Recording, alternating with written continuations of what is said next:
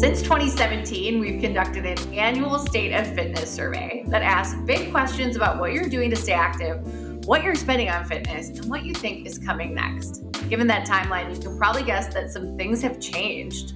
Over that time, we've seen the proliferation of digital fitness content and a stay at home order that impacted parts of the world and our readership all very differently.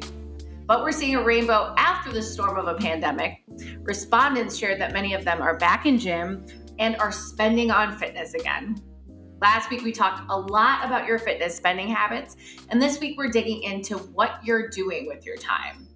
Because we want to evaluate how far we've swung back on the pendulum, we'll be doing a lot of comparison and contrasting between 2020 data, our 2021 survey, the mid 2020 pandemic survey, and pre pandemic numbers. There is so much to unpack here. So we're talking about it all month. But today, joining me is Kelly Makovich, who leads our community, and Dana Farber, who runs Moonstone Marketing and works with a Sweat Life on content strategy and social media. Dana also used to work in the boutique fitness industry for years, so she has a unique perspective on fitness and all of this.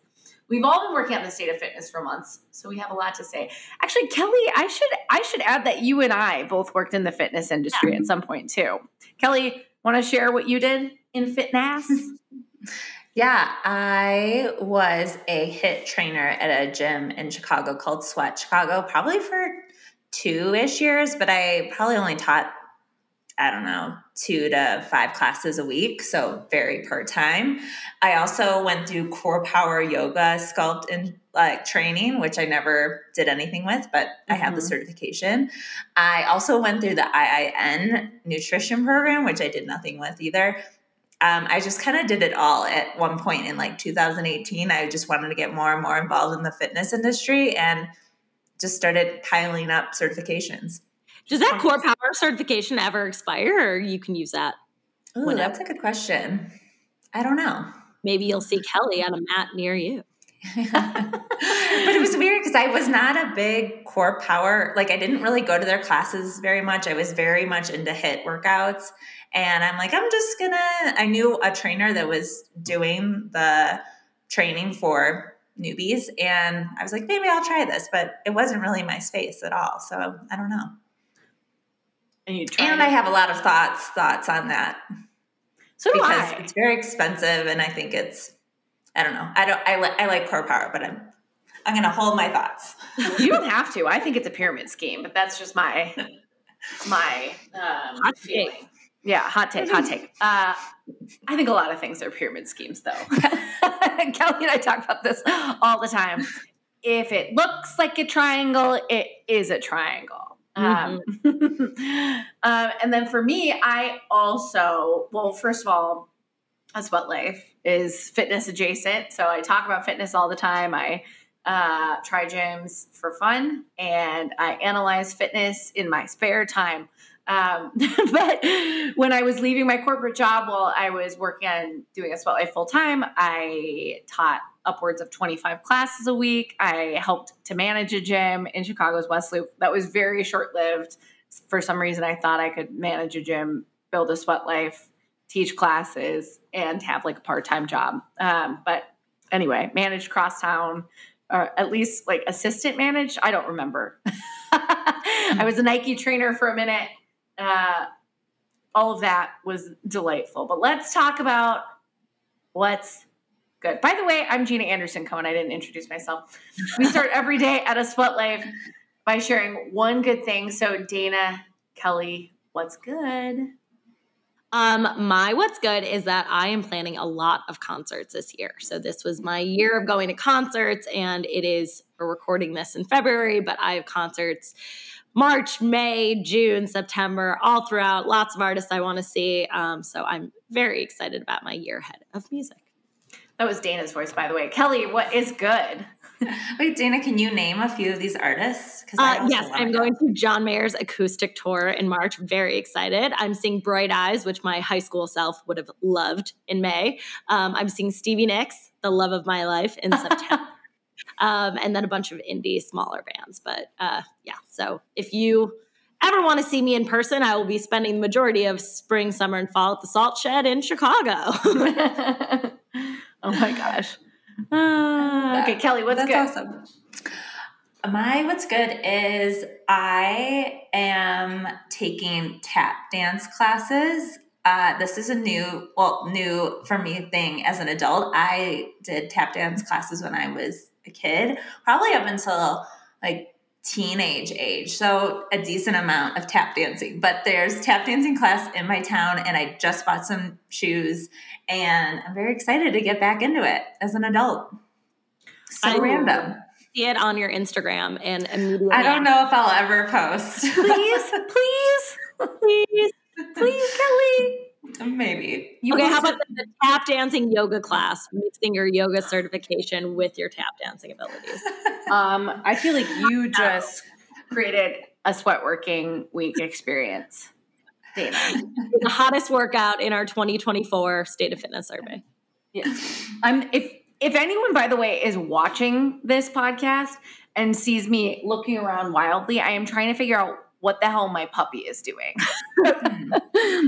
Birdie wants to be guest- Yeah.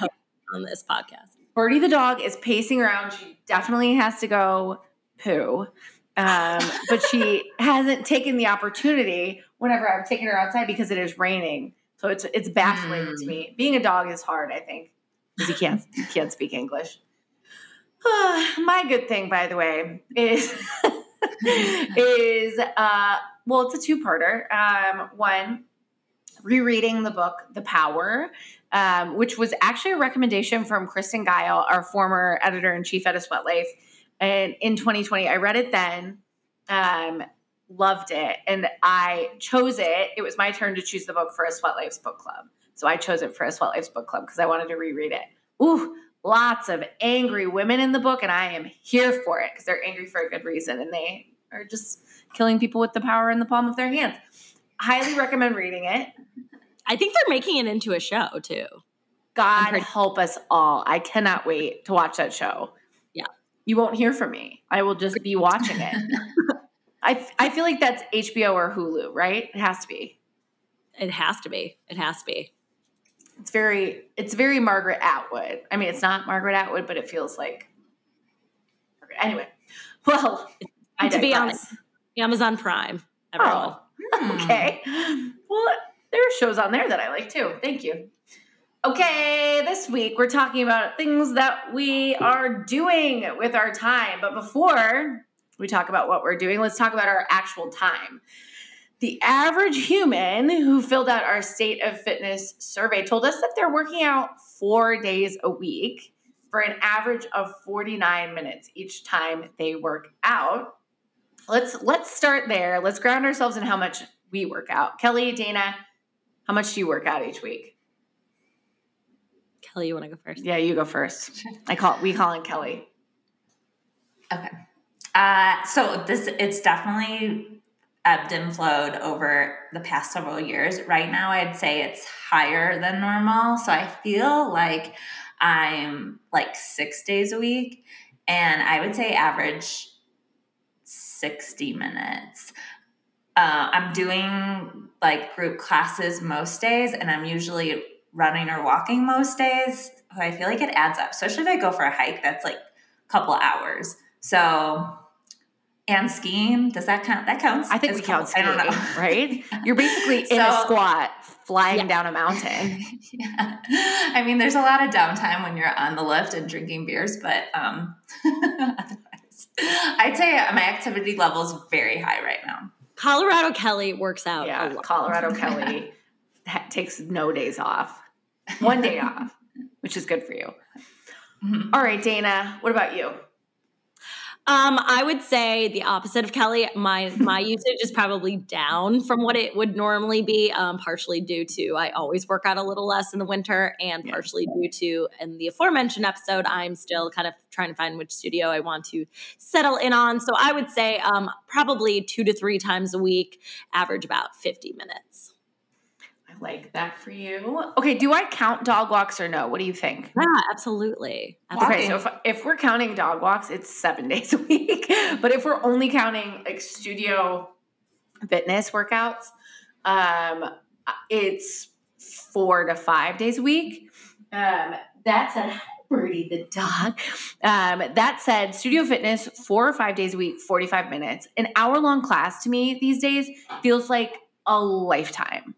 A lifetime. Um, so usually it's about 45 minutes. Uh, and I also am curious, two things here. I'm curious if our Birdie the dog is chewing on my hand. This is gonna ow! No. no. Oh my god. This that counts as a workout. Yeah, this does count as a workout. Oh my god. Dogs are so ridiculous. But I digress. What I'm interested in is if our readers and respondents are counting things like dog walks because I we know that they're saying they're doing walking as fitness, but I wonder if when they're actually telling it up, they're saying like, okay, I go to the gym this many days a week, um, and I walk outside. Anyway, the other thing um, to both your points, Dana and Kelly, is during the pandemic, we asked folks if they were working out more or less or the same um, during the pandemic, and about a third of respondents said they were working out less. About a third said that they were working out the same amount, and about a third said that they were working out more. I'm working out the same amount I was during the pandemic and before the pandemic. Dana's working out less, Kelly's working out more. Um, so we represent the readers. We are you. Mm-hmm. Yeah. Um, let's talk about the pandemic's effect on fitness, by the way. Um, speaking of, um, we saw a lot of obviously digital fitness. We could talk all day about that. We will spend an entire week talking about digital and connected fitness. So we'll touch on it briefly today.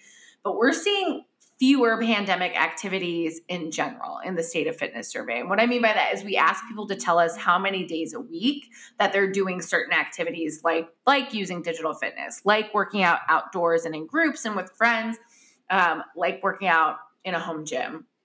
I categorize personally um, as the person who did the analysis of the data. I categorized digital fitness, outdoor fitness, and home gym use as more pandemic activities.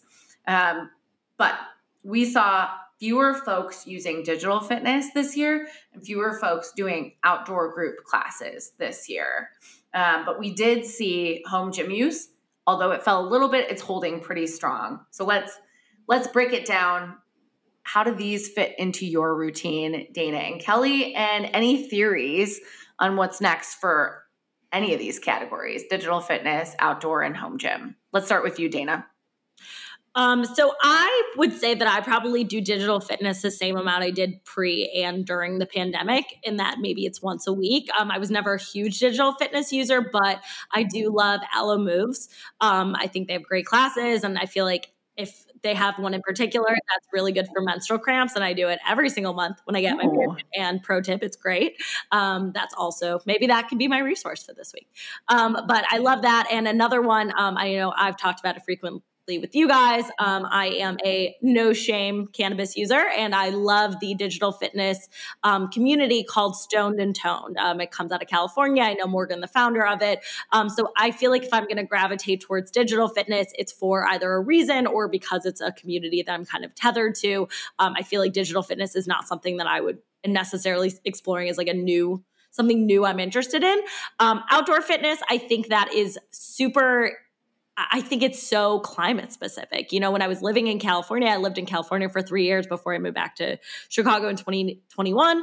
Um, so I was living in California during the pandemic and I did a ton of outdoor fitness because it was the perfect weather, living in California, we could do it. Um, and I know I'll talk about it later, but I was the CMO of Stride Fitness, which is a walking running studio that pivoted to purely outdoor fitness because we could, because we were in Southern California and um, and south and uh, southeastern Florida. Those were our two open studios at the time, so it made sense for us. Um, so I'm not surprised that that both of these uh, have kind of decreased. Um, I also think that, and I think I mentioned this last week, but I think that studios in general invested less in outdoor and digital programs just because I mean I think we all thought and hoped that it was going to be temporary. So I think that mm-hmm. as soon as indoor gym use returned, um, studios you know quickly pivoted to supporting their indoor models that are the things that bring them revenue because outdoor fitness and digital fitness tend not to be big revenue drivers. So I, th- I think it makes perfect sense. Mm-hmm. What about you, Kelly? So my digital and home gym use is um, i'd say almost zero. Like i don't really do either.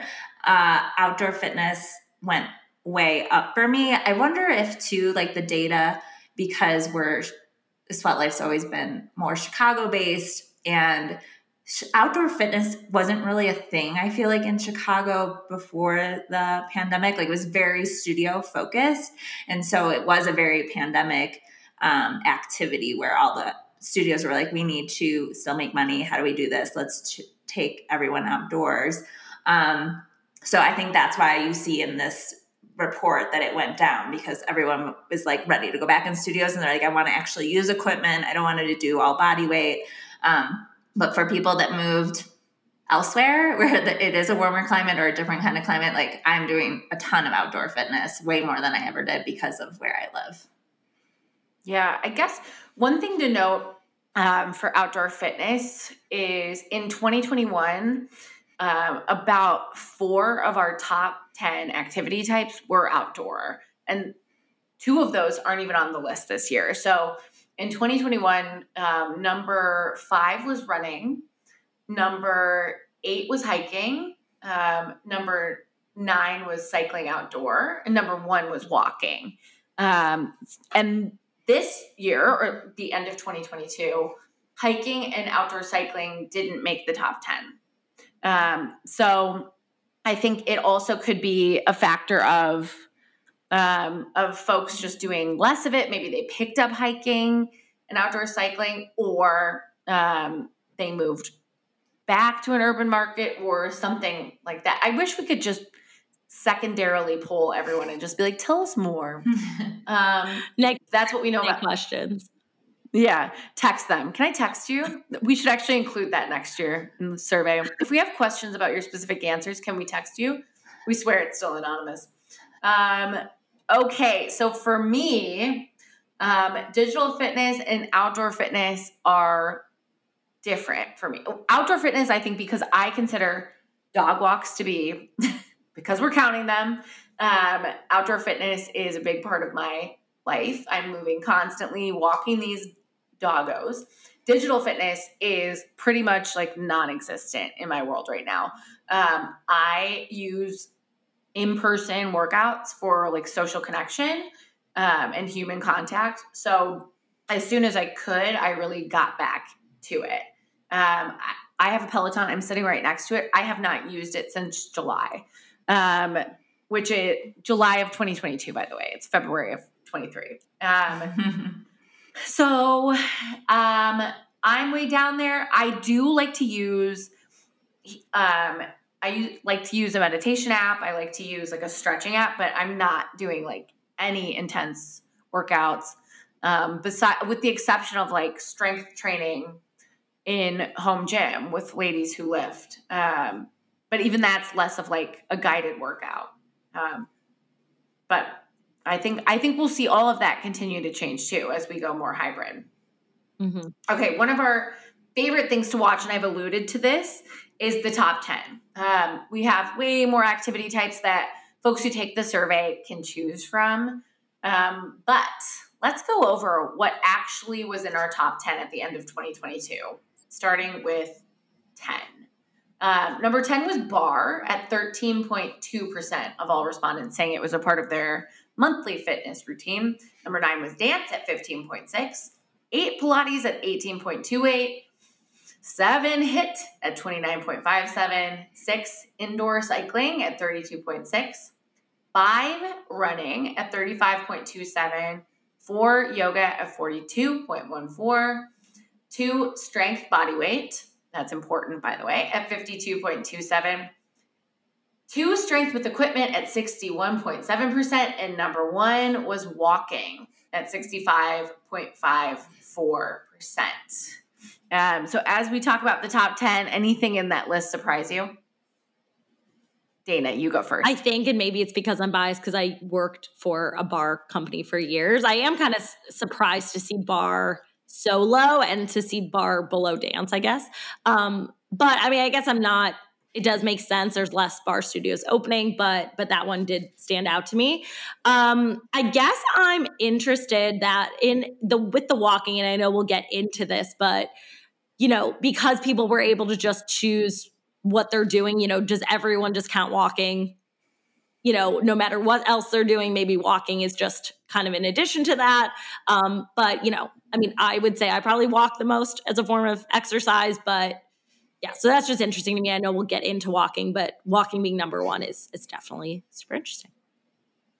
Yeah, before you add on your surprises, one thing to note when it comes to barre is it has been falling um, since 2019. So it was number six in 2019, seven in 2020, eight in 2020 with COVID. We did a pre COVID and a mid COVID survey, by the way. Um, it did not hit the top 10 in 2021. So technically, it being number 10 um, was a resurgence hmm. for barre. Mm. Um, just to add a little color there. Kelly, what about you? Any surprises? Uh, well, I love that walking is the new like top dog for fitness. Uh, I think that uh, I think working from home is has been a game changer for everyone and walking is so accessible. It's so easy. If you and and the comparison to like the the whole home gym is holding strong. I think that just correlates to working from home. Um, so that makes sense to me. I i was actually surprised to see that HIIT is is so low. And it because it was so high before uh, i think it what, was always kind of in the top in, the, in previous years so see it. I i totally get that we've talked about like low impact is more what people are interested in and walking but i'm just for someone i maybe it's because i was such like a HIIT enthusiast and so to see that not come back when i'm i'm definitely still interested in that type of workout. Um yeah.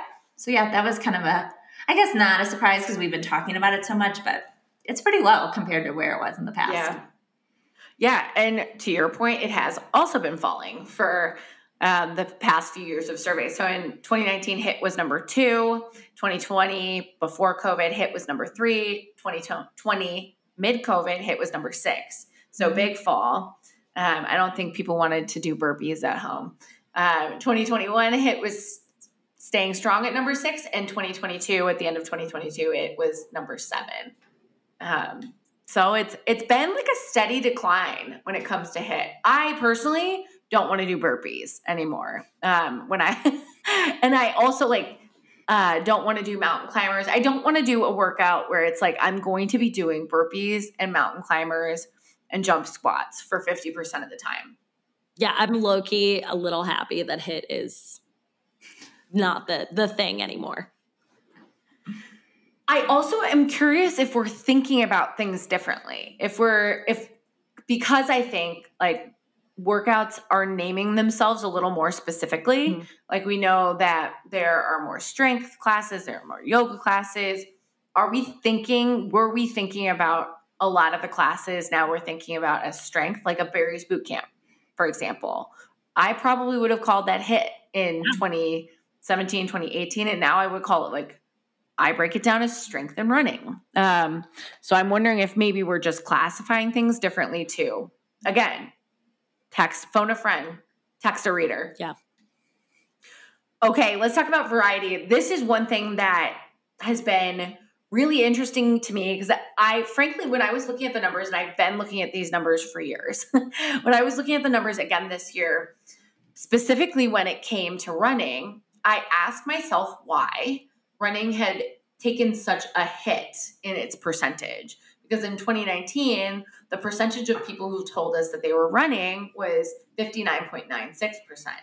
But in 2022, the percentage of people who told us they were running was 35.27%.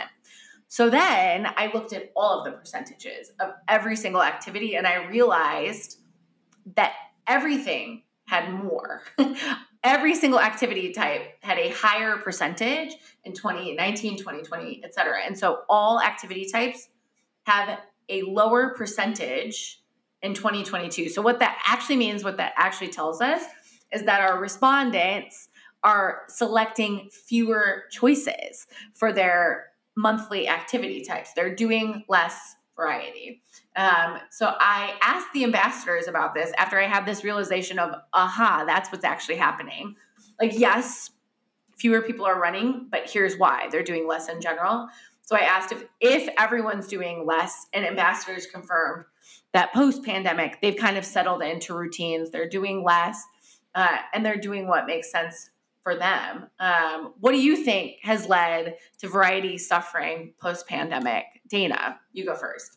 I think that people are, you know, maybe wanting to support single studios a little bit more. I think that people are also just kind of searching for community. I think to Kelly's point last week, you know, a lot of people have moved during the pandemic and people are using fitness as a way to find community, whether that's running groups, whether that's boutique fitness studios, big box gyms. So I think that a lot of that is people kind of seeking that community and staying with less types of activity. Um, and I just think in general, like people are probably working out a little less, you know, but it is interesting to me that that people would be like to me there's no direct correlation i feel like from the pandemic to seek less variety i feel like it's just the fact that people are seeking more community so they're thus trying less things. They're going where their friends are. Right. Kelly what do you think? I would agree. Uh, yeah i think people are are finally focused on a routine a structured routine where they're finding community they're finding what they really like to do. And you know we spent a lot of time last at our last episode talking about finances too. So i think that that plays a part in in variety too. Like it costs more money to do way more things um, so i think it makes sense that people are doing less yeah but i also think to add to that um, one thing that also could be true is that multi gym memberships like ClassPass, we've been surveying about like quitting and rejoining. And we asked if folks quit memberships like ClassPass and have rejoined. And those rejoin numbers are way lower than gym rejoin numbers and boutique fitness rejoin numbers. So people are going to Dana's point, like people want to support their gyms and studios. Um, there have been articles from like Vice and other sources talking about ClassPass's negative impact on studios and gyms although they have like with the help of mindbody tried to make more of a positive impact and guarantee revenue for studios but i think consumer trust was kind of eroded especially as they do want to support their studios so i think they are respondents are less likely to be on a service like gympass or classpass on their own and sort of seek out variety that way i don't know That's my theory. I'm sticking to it. All right, let's talk about walking. Walking is very effective. It's a low impact exercise and according to Harvard Health, it's it's one of the most effective ways to sort of maintain your health and happiness. But I'm sure I'm sure at this point that most respondents didn't even think of walking as fitness until 2020. Uh, we actually didn't include walking as a fitness type and in 2020, during our COVID survey, people wrote it in. So we counted it as we physically counted the walking write ins. And those walking write ins still put walking at number one. Um, what's your theory here? What do you think made people start thinking about walking as exercise versus before the pandemic? Kelly, you go first. Popcorn, Kelly. I feel like there was not a lot of options for fitness. I think it, it totally disrupted everyone's fitness routines. Uh, you know, studios were closed. So if that was your type of fitness that you were doing, you're just trying to figure out what else to do what I did during the pandemic was I called them walk walk and talks. So like it was a way for me to connect with friends too. So I'm like, let's because like at the time, you know, we couldn't really even go to coffee shops. There was like nothing. So um, I used it as a way to like meet up with friends and also just like it felt nice to get outside. So I think that was a big part of it. And then people were like, oh, this is walking outside is is really nice. So I think a connection, a connection activity plus just it's easy to do doesn't cost anything. Yeah. And I think it's kind of holding strong to that behavior of like a walk and talk or walking to socialize. Dana, what, what about you? Yeah, I think that, you know, maybe walking has cauliflower and Brussels sprouts publicists because it definitely got up in the last few years. Like I feel like it's between the mental health walk, the walk and talk, the hot girl walk. There's definitely like walking has now been like codified as like a cool activity to do as like, hey, take a mental health walk like in the middle of the day, like take a call while you're walking. Hot girl walks are op- like always going to be a thing that I mean, maybe not always, but I, I feel like that, that's at least going to be trendy a couple more years. And I think that, you know, honestly, I think it's a great thing because the again the former studio I worked with um, was a running walking studio, and so we absolutely pivoted and talked about the health benefits of walking. And there are so many, and it is the most baseline, basic exercise. And I think a lot of people felt so discouraged and just not sure where to start, not to mention terrified during the pandemic. So I think walking just seemed quote unquote the easiest thing, you know, because a lot of people were starting running routines or starting to do something else. But I think walking was the simplest. Go outside start walking there you know like it's just going to be good for you. So i think that that's that's lasted and i'm i'm honestly really happy too to see that walking is such a popular activity because i could do it. Yeah. No matter no matter what state you're in exactly. too exactly. Um, which is great. Like good day bad day um, you can always put one foot in front of the other. Yeah i i mean for me when it comes to walking like i I also thought of it as just a way to escape too, because we were doing everything at home um, during that time. I mean, like, we're not saying anything groundbreaking here, but I think the fact that walking has stuck around is really mm-hmm. interesting. Mm-hmm. Um, because, so, like, during the pandemic, it was an escape, it was a way to socialize, it was something that everybody could do. But now, it's kind of it has like held strong where folks are saying like okay this is a part of my routine that i'm not letting go of this is movement I'm not commuting to the office. I'm not doing these things anymore on at least like two or three days a week. But I still can walk or I still can have this time to just like reset where maybe I would have been in the car or I would have been walking to the office or I would have been on the train. So I think it's kind of replaced the commute in in some ways too, which is which is interesting as well. And I I I mean I like a walk. I I've got again the two dogs, one that bites me to communicate and the and the other one that loves me deeply. The the puppy will love me eventually, but god damn it, she bites me. this podcast was brought to you by Puma Running. I'm running in the Puma Deviate Nitro 2 these days, and thank you for asking. My new shoes do help me run faster. There's something special in the foam. I would call it magic, but I feel like I'll get in trouble with the hashtag Hoyers. Either way, the Deviate Nitro 2 features a full length layer of premium Nitro Elite foam at the midsole for supreme cushioning and peak propulsion. You heard me, propulsion.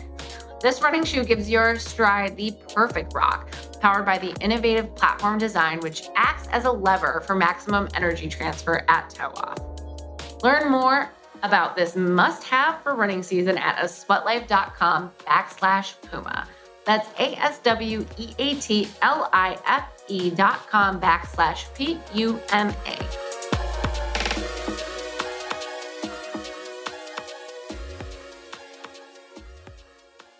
All right, we've talked about HIIT, uh, but it's steadily fallen. Um, any any other uh, any other news to add here on why HIIT's fallen? Any other things you're thinking of? Actually, I think we covered it. But let's say our least favorite high intensity interval training activity. Kelly, you go first. Burpees, jump squats, or mountain climbers? Oh, burpees then for sure. I actually love jump squats. Okay. Do you really? Uh, yeah. I can do a jump squat of all of those over anything. Yeah, me too, I guess. Um, I think that I hate mountain climbers the most out of those three. I would rather do a burpee than a mountain climber. I really hate high knees. Like as a woman with a large chest, like yeah, I was gonna say it's like never like it's just a lot. It's a lot of things. Yeah. it's just it's just not what I want to do. Burpees I also hate. So yeah, I'm not a fan of HIIT all around. So yeah, I'm I'm okay with that. Just falling by the wayside. Yeah, yeah. Um, high knee is you don't think about that as a as a very small. I mean, I honestly think HIIT should just rebrand itself to interval training. People would be more on board. I think just HIIT now has this like really intense connotation, and I feel like interval training is is great. Like I love a good AMRAP, but but I I don't want it to be HIIT. Yeah, yeah. Okay, let's talk about strength. Um, this is one of those things that we've loved to watch over the years for a lot of reasons. One, um, because it was our number one exercise type before, you know, like walking was a thing. Um, but it also, we broke it out um, during COVID, during the pandemic. And what I mean by that is we broke out strength with just body weight uh, and strength with equipment because it was interesting to us to see who was doing what with what they had. Um, so, as we watched folks continue strength training, strength with body weight overtook strength with equipment in 2020 and 2021. Um, but strength, body weight, and equipment were, were slots two and three. Um, so, why that's interesting is now in 2022, strength with equipment is number two, and strength with body weight is number three. So that's telling us that more people have access to equipment, more people, we know more people are back in the gym compared to last year. Um, so strength with equipment is back.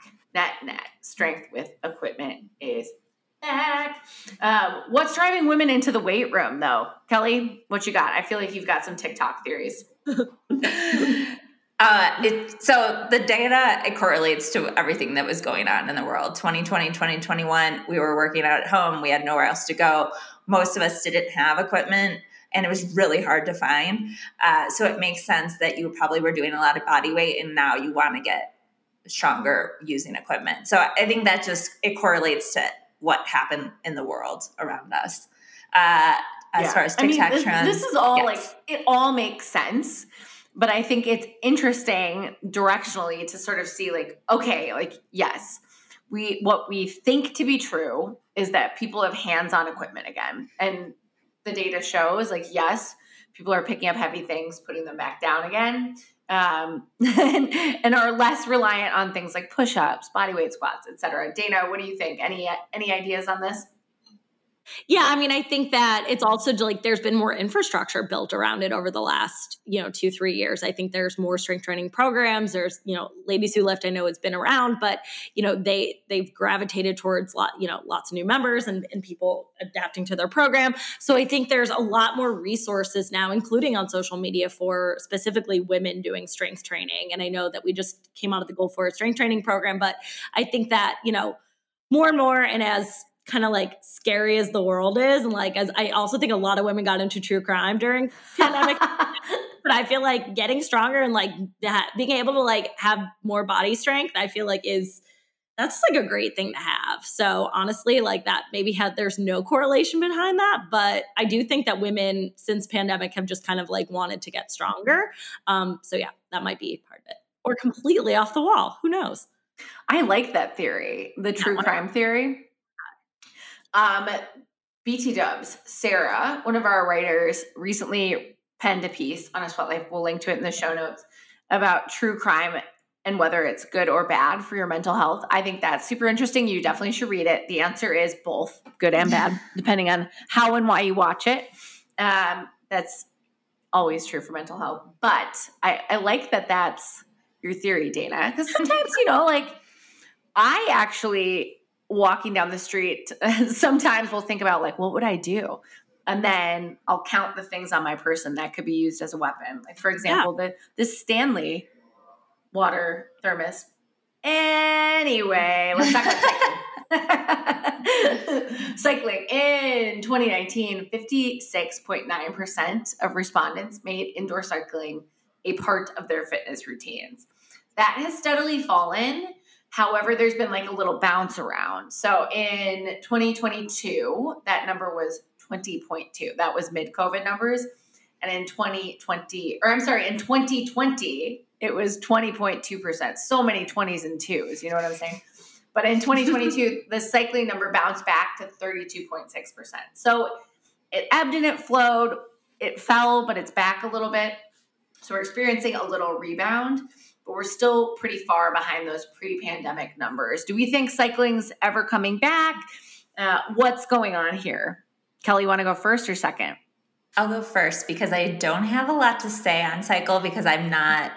It's never been my thing that I've been into. I I would go to the occasional cycle class. Um, it was fun, but I would always be the one in the back, like not trying very hard.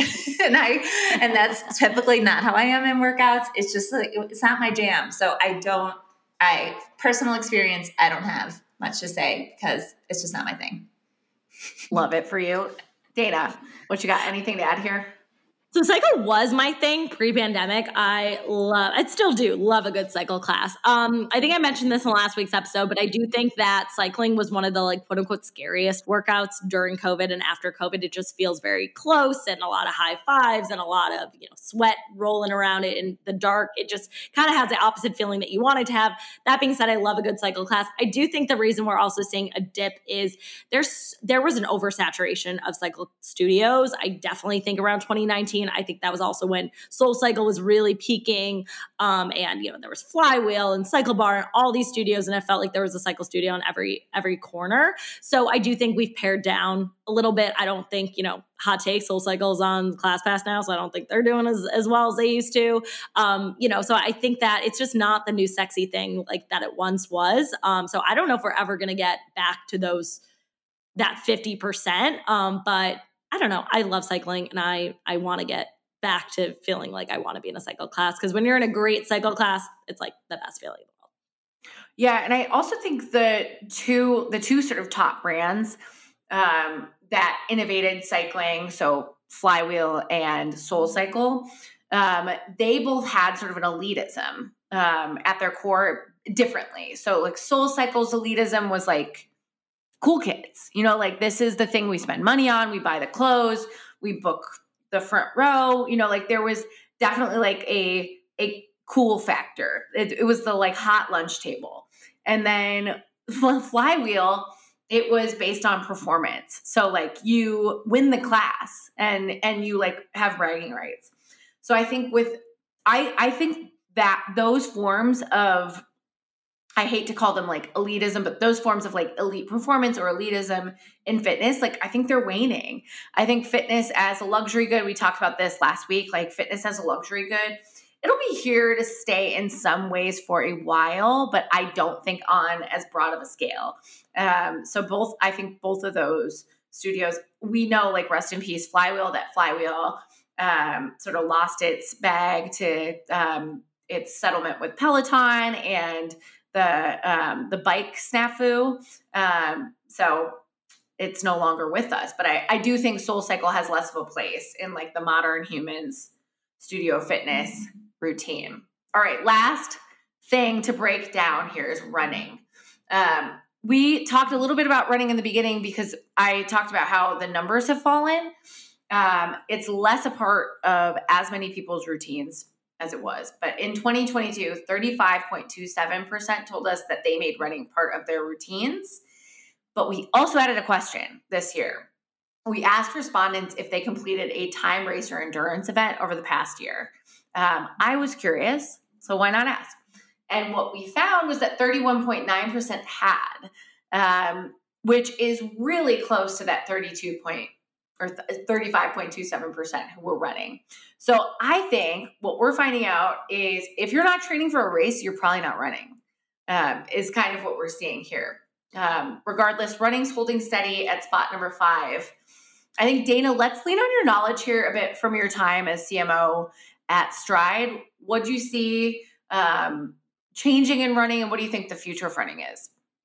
Yeah, I think that running is definitely becoming more approachable, which I think is great. Um, so that's something that we really leaned into at Stride. It was meant for all levels, and the way that we did that, and something I would highly recommend if you are interested in getting involved in walking and running. And this is my resource for the week. Um, that you should check out Stride Fitness. I think it's a really great concept. Use Woodway treadmills, um, and it's all done in interval training. So you're done at your own pace. It's done through a leveling system. So again, you can kind of choose your your your um, incline if you're doing walking you can choose your distance if or your speed if you're doing running. Um, so i think that that kind of approachability is something that that runners and running is leaning more into the fact that anybody can do it you can start anywhere. I think that couch to 5k and couch to 10k programs are seeing success and i think a lot of people are running for the first time in races um, and really using that as a way and i know we're about to do goal for it running part two which is very exciting and i'm sure we're going to see even more of that.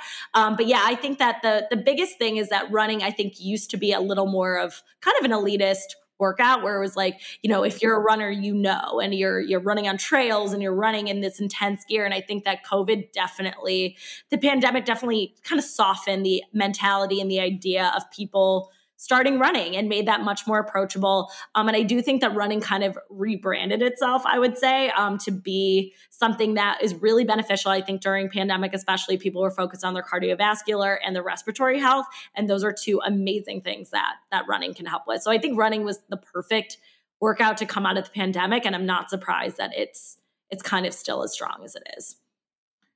Yeah, Kelly, I know that you're running on trails a ton where you are in Colorado, so you're probably more of a runner now than you mm-hmm. were previous to to COVID. Um, anything you've learned in your trail running pursuits?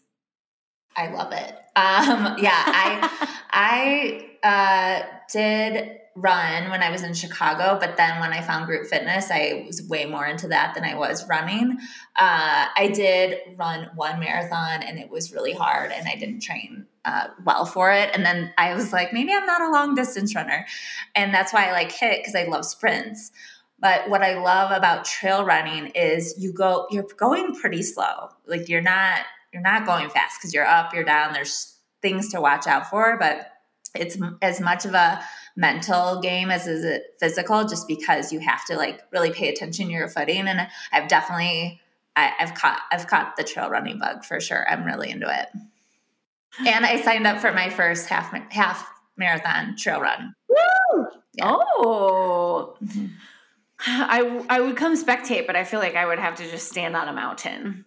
Which that's fun. okay, cool, cool. and now it's time for show and tell. Let's share a tip, a resource, or an article you referenced uh, this week or used as you were creating the state of fitness. I point at myself. Dana, what's your tip or resource this week? Well, I mentioned three different workouts that I enjoy on this on this here episode. So Alo Moves, I highly recommend if anyone does like to do yoga at home. It's got a ton, a ton of different classes. You can organize by how you want to take it, the length, and the nice thing about it that I love is instructors from all over the world teach. So it's really cool. They have beautiful backdrops, and it's just nice. Um, and again, there are some that are like 10 minutes, which I love. Um, Stoned and Toned, if you are a cannabis user and you like to indulge in cannabis before you work out. And yes, that is something that you can do. Um, it is a great female focused um, community um, releases daily workouts. I really love it. Um, again, it really leans into the the medicinal benefits of the cannabis flower. And then also Stride Fitness. Um, I wish I knew offhand how many studios Stride Fitness has now, but they are all over the country. And if you are interested in walking and running, I do highly recommend taking a class because um, they're really approachable. And as someone who does not enjoy running in any way, shape, or form, I used to love our classes. So those oh. are my recommendations for the week. Hot take. Kelly, what about you? So, my resource is the article from The Hill called What is TikTok's Hot Girl Walk? And this was published a little while ago, but it's um, I, love how it talks about like the origin of it. So basically, January 2021, there was a TikToker that talked about hot girl walks and she basically said that it simply encouraged you to get up get out and go for a long walk alone or with uh, with workout buddies for the purpose of mental and physical health and this is something i hadn't heard before but in her video she kind of has some rules and there's three rules one is one that when you're on your hot girl walk, you're thinking of things you're grateful for. Number two oh, is I love that. Number two is your goals. You're thinking about your goals and how you're going to achieve them. And number three is how hot you are. I love and, it. And I think it's so crazy too. There's so many um like Chicago girls walk Arkansas Girls Walk. Like any any city now has a community of girls that are ladies, women are that are walking. Um, so you can find that on social media too, and it's free, and you're just like meet up and and you get to walk. Yeah, I love that. Who do the boys walk with? I know, and I was actually thinking about this because I was looking at these TikToks where it's like tons of women walking, and I was like, man and that looks so cool. But if there was like hundreds of guys walking down the street, I'd be like, I don't know, it's such a weird, different vibe. Yeah. but also, like, Yeah. I want them to be able to like meet guy friends and walk together. Like, that's great. they but I feel like friends. it'd be like intimidating to see that many dudes walking together. Hmm. Yeah. These are the Yeah. thoughts I was thinking when I was looking at the video. energy. That's a different energy. That's Different energy. Yeah. is. Uh, I mean, this is why we all need to read the book The Power because it makes you think about like gender dynamics too. Uh, anyway, If they called them like sexy bro walks, we'd all be like, ew, get out. Like, get out. I of would demand that they all wear crop tops because it would instantly, it would Oh, yeah. instantly take it from like, oh God, these men might be avalanching the city into like, oh, it's just a bunch of bros in crop tops. Like, that'd be cute. Crocs, because also that would take down the invitation back. crop tops and crocs. Yeah, you can't chase me. and you got a funny little midriff thing going on. Okay. Um, my resource this week is the I'm I'm going old school here, but the CDC's physical activity guidelines. I really just want to celebrate the fact that the Sweat Life reader on average meets or exceeds the CDC's physical activity guidelines, which are approximately 150 minutes a week of moderate intensity physical activities and two days a week of muscle strengthening activities. You did it, friends. You did it. All right, here's something we're loving this week. It will fall under food, friendship, fitness, or fun, like everything we do. Dana, what's your thing you're loving? Um, well, I haven't done it yet, but I'm very excited. I'm going to do a co-working day with my friends at the Hoxton Hotel. So we're going to buy day passes and just have a little bougie working day. And that's my friends and I, who I know through my old fitness jobs. Uh, we used to work together every day, so it's something that we try to do once a month. We try to get together and co-work together so we can remember uh, how fun it is. And uh, someone who works from home by myself most of the time. I'm very excited about it.